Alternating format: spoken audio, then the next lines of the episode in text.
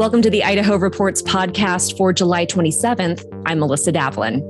COVID numbers have once again crept up in Idaho and throughout the U.S. In July, the state surpassed 5,000 deaths related to COVID 19, and the statewide positivity rate hit 15.3% earlier in the month. In many parts of the state, that was even higher. Catherine Hoyer, Public Information Officer for North Idaho's Panhandle Health District, joins me this week to discuss the current COVID wave, how it's different than previous waves, and how the hospitals are coping. Catherine, thank you so much for joining me. What's the situation in your health district right now? We have certainly seen a rise in our cases, our positivity rates, and even our hospitalization rates over the past few weeks. Um, the dominant strain right now is a strain of the Omicron variant. So we're no longer seeing much of the wild original uh, strain of coronavirus. Um, Omicron has taken over Delta, and now we're seeing a strain of Omicron, the BA5 variant. Well, let's talk a little bit about that. You say it's not the same as that wild first year that we had with COVID, pre vaccinations, pre, uh, you know, dependable treatments. Mm-hmm. What's different about this particular strain? Well, the great thing about um, this virus strain, if you can call it great, um, is that it's it seems to be less severe um, it causes less severe illness, um, especially if you've been vaccinated. You should experience a mild mild symptoms. Um, it also has not caused as many hospitalizations and certainly has not caused as many deaths um, compared to when we experienced the Delta wave, which is which was a severe um, variant um, of coronavirus that caused many hospitalizations and many deaths. Let's talk a little bit about your positivity rate in North Idaho right now. Currently, it's one of the highest that we've seen in the state's seven health districts. Uh, what what do we know about how many people are testing positive, and how do home test kits play into that conversation? Positivity rates are still a very great data point to look at. I know that that's been argued due to the number of home tests that people are taking. Um, also, some people may not just they may not be getting tested any longer. You know, you don't feel good and they just decide to not get tested at all. Um, in Idaho, we don't count home tests in our case counts. Um, Idaho doesn't have a system for that, so they're not reported in our numbers. So to be um, to be very transparent, we're probably seeing a fraction of the actual cases in our positivity rates and our case counts that are reported. But the great thing about a positivity rate is that when there's so much spread within a community, your positivity rate is going to reflect that. And that's what we're seeing right now. So even though the number of tests might be lower, the positivity rates are showing us that there is significant community spread. I was looking at the numbers for Benewah County, and a couple weeks ago, the positivity rate was at 50%, but there were only eight tests that were recorded. Does that tell you that only eight people sought out tests, or is there, are we seeing another testing shortage in some areas?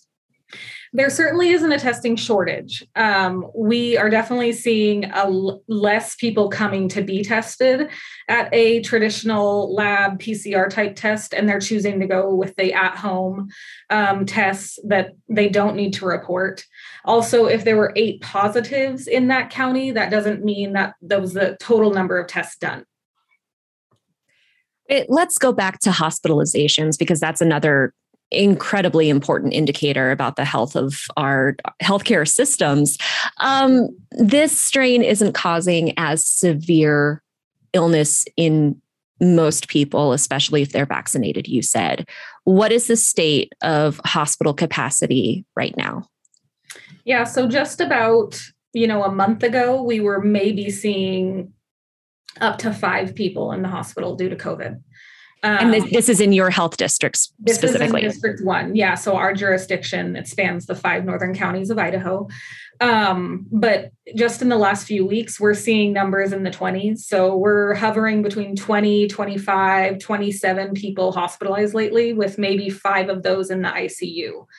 Um, it's nowhere near where we were at during the Delta wave when we had, you know, up to 130, 150 people hospitalized with COVID, which was extremely concerning and put, um, you know, our hospitals into crisis standards of care. We're not near that number, but it still is concerning to see a rise like that when we were in such a good place um, with such a low number of hospitalizations due to COVID.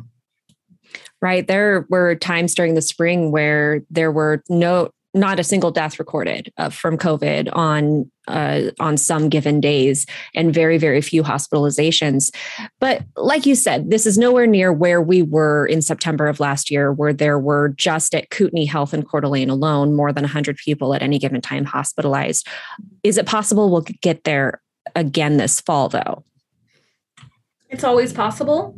Um, right now, I I would say if the BA5 variant continues to be the dominant strain, I would say that's not probable, um, just because it is so much less severe. Um, but when we continue to have so many people that remain unvaccinated, you remain a vessel for the virus to potentially mutate. And the unfortunate side of that is that we never know what it might mutate into, if it's going to be something less severe or more severe, such as Delta versus Omicron. So we'll cross our fingers for more Omicron type variants.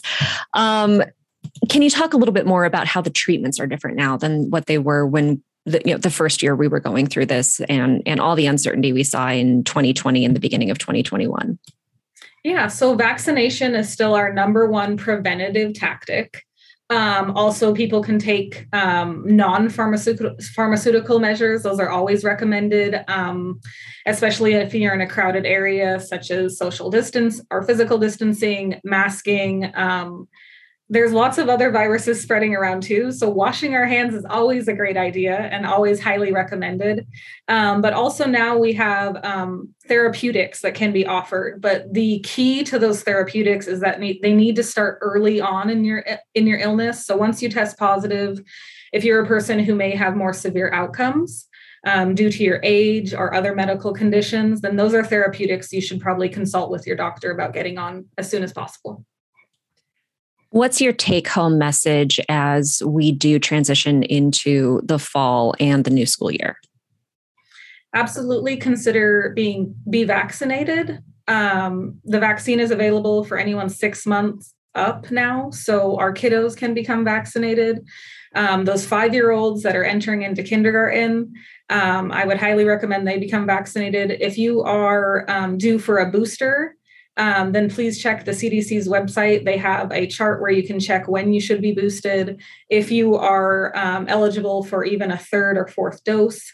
And then also just know in the fall, um, the word is that there will be another vaccine available, similar to how we're vaccinated for the flu every fall and winter. So in the fall, expect that you can receive another vaccine. Um, we're hopeful that it will be um, geared towards fighting the Omicron variant because our vaccines currently are geared towards fighting the wild original strain of COVID.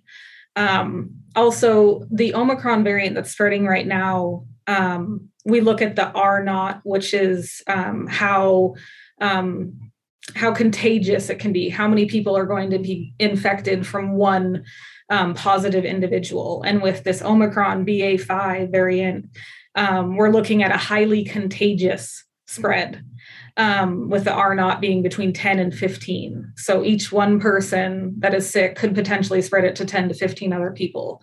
Um, that is concerning just because sheer numbers, if we continue to see cases rise, um, we know that the larger number of cases we have, the more likelihood we're going to see um, hospitalizations and potentially deaths.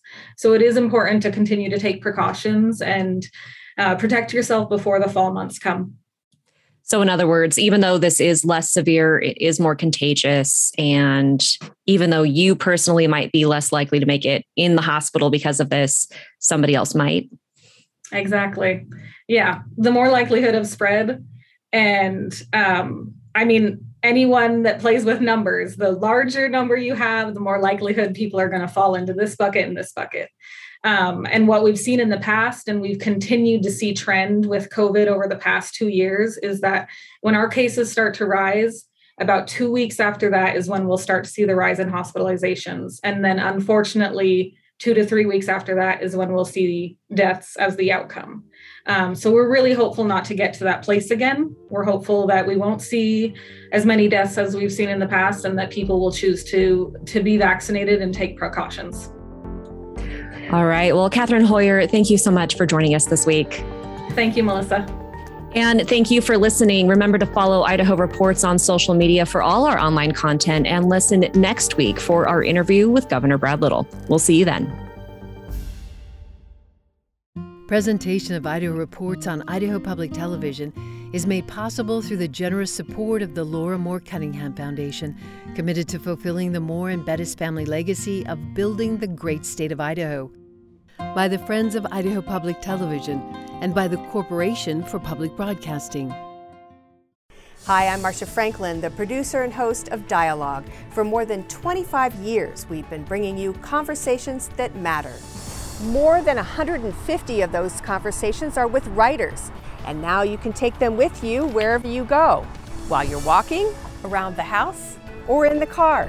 Just search for Dialogue with Marcia Franklin on Apple Podcasts and other podcast platforms, and remember to subscribe so that new shows download automatically. Enjoy.